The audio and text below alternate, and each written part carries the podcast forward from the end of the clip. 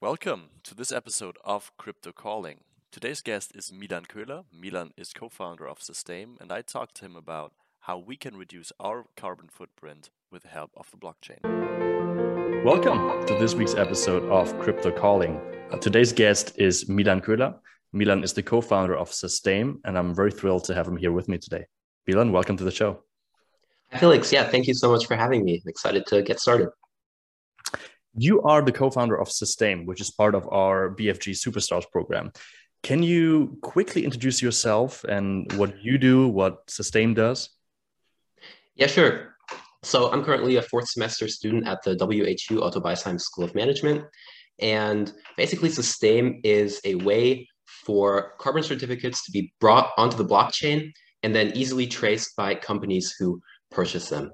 So basically the journey started out, or I guess the big question of why we're doing it is that me and Peter really are extremely passionate about kind of making change. We want to see change in the environment. We want to see change kind of, of course, on the regulatory side, on policies from the government, but also in the private sector, we believe that a lot can happen to impact the environment and to change the course of climate change.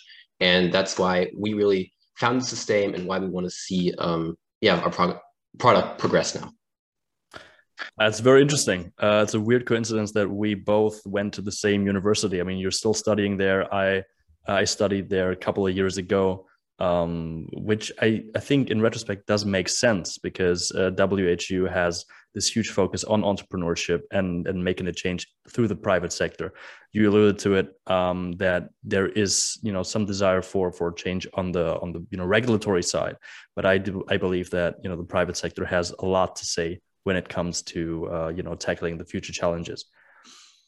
Coming back to you know the idea of Sustaim, um, I think we first have to cover what what you guys actually do, like like you know on the on the business side, and I would also ask, how did you get into this? Like this this uh, desire to change, um, you know, to to save the environment. Is that how did that you know come up?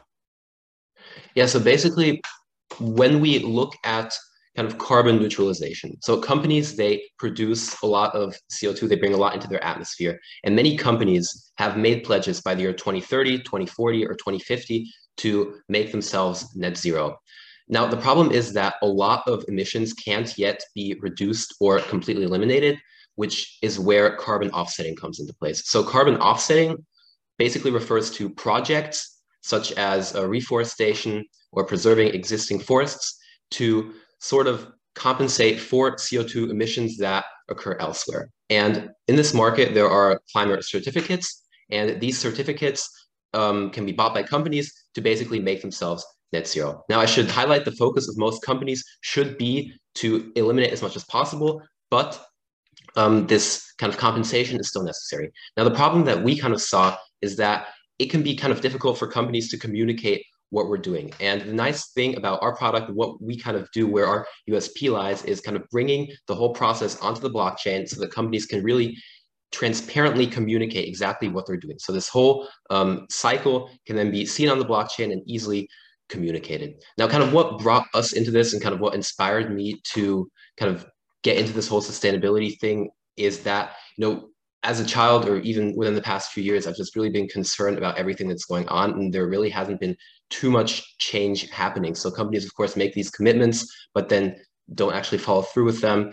Um, and we just want to make that as easy as possible. What I like about your approach is that it's pretty realistic. Um, I think when you when you follow the political debates uh, in Germany or also across the pond, um, there is this huge focus on basically um, you know reducing reducing the the carbon emissions that much. And i think there's always this underlying um, notion that we should basically get net zero by just reducing our footprint. However that's you know realistically that's not possible if you still want to you know maintain what we have in quality of life. So i like that offsetting is is, is now a big um, a big focus of yours. When it comes to offsetting there's always the um, the allegation to um, you know towards some organizations, towards some uh, companies um, of greenwashing. Um, how does your how does your company tackle that problem? Yeah, of course. So basically, a lot of times um, they're seen as kind of a way for companies to just pay money make the problem go away. And so we still believe and we still kind of advise companies to really do as much as they can on the reduction front as possible. It's just sometimes it doesn't make sense to do that yet economically. Sorry about the siren there. Um, so yeah, what we kind of do, we want to build a transparent bridge. So that means we work with extremely um, transparent projects that we really get to know on a personal level, where we really kind of meet the people doing the projects. And then we also kind of bring that direct connection to companies. So when they use our dashboard, they can directly see what's happening. They get all the project details, they get regular updates, and they kind of see everything that's happening so they can actually know that their money and what they're doing is making a difference. So, if I understand you correctly, your dashboard basically sums up all the projects which there are, which are kind of curated by you, like basically that you, uh, you know, did the research in them, and then you um, give access to that dashboard, to that marketplace, so to speak, to other companies. That that correct? That's exactly how it works. Yeah. So basically, we curate the projects. We have um, projects where we know that there's a direct impact that are transparent, and we kind of combine this um, this verification with um, the transparency that the blockchain brings. Awesome.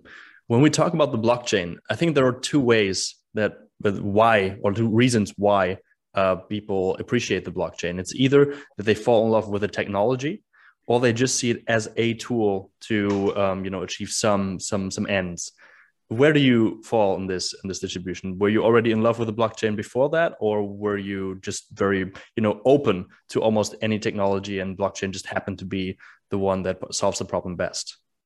Yeah so it would be the the latter. So we really just wanted to see what's going to make the most impact and um, that's where we saw kind of the blockchain technology come in. So it's not about just finding some sort of product that fits the blockchain. It's more about um, you know, actually using blockchain, actually creating a real USP from the blockchain. Because you know, we see a ton of companies that just want to have a blockchain um, in order to kind of ride the hype, but we're seeing a lot of these companies die, and it needs to be actually uh, transparent, and it needs to be extremely uh, visible what the blockchain is actually bringing to the company. So if we couldn't do it without the blockchain, we, we wouldn't be using the product, the blockchain. I want to I want to shift shift gears a little bit. You're still a student, uh, and how does how does that work work for you? Like how does like funding this this you know I mean very ambitious project and working on it? Um, how does that work while you're still a student? Is it very stressful, or how does you know what's what's your experience so far?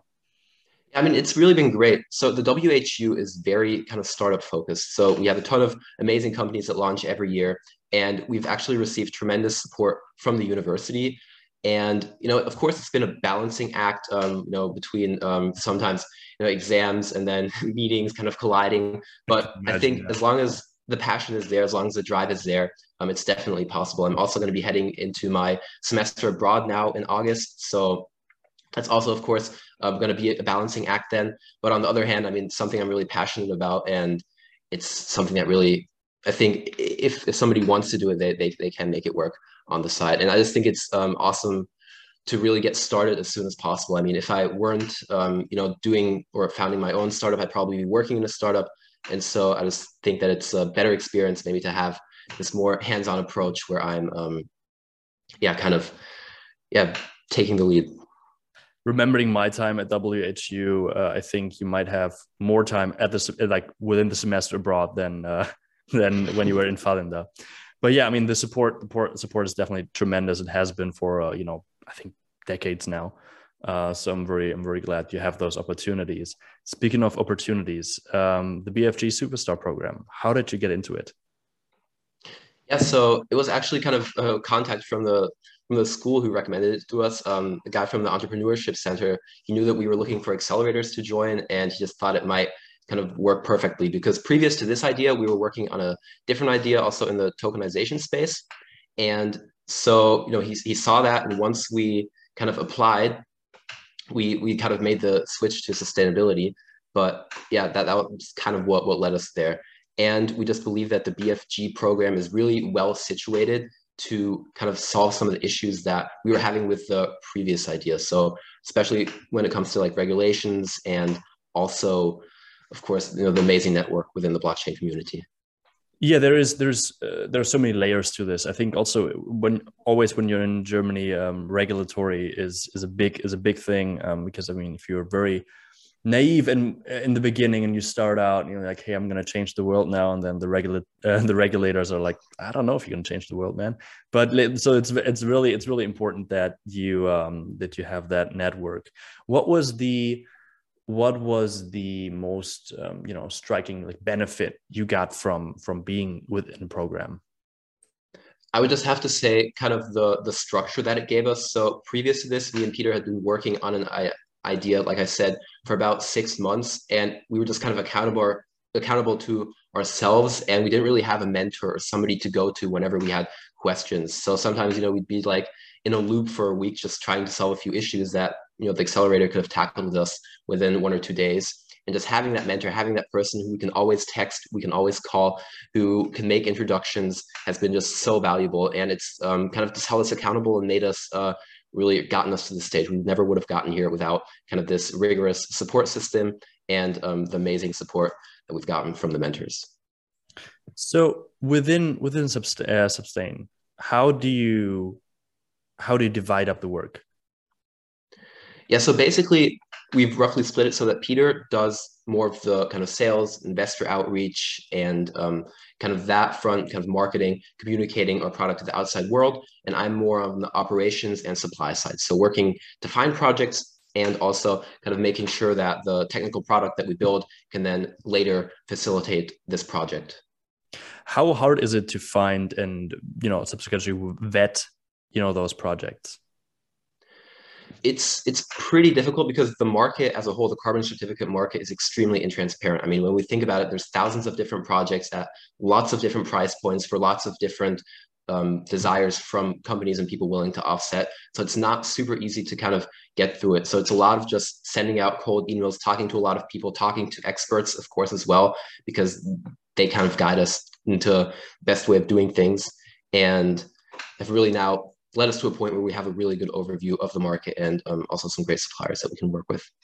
Yeah, I also heard that there are different ways of basically calculating the entire impact of each initiative, which might, you know, also further make your, you know, job more difficult there.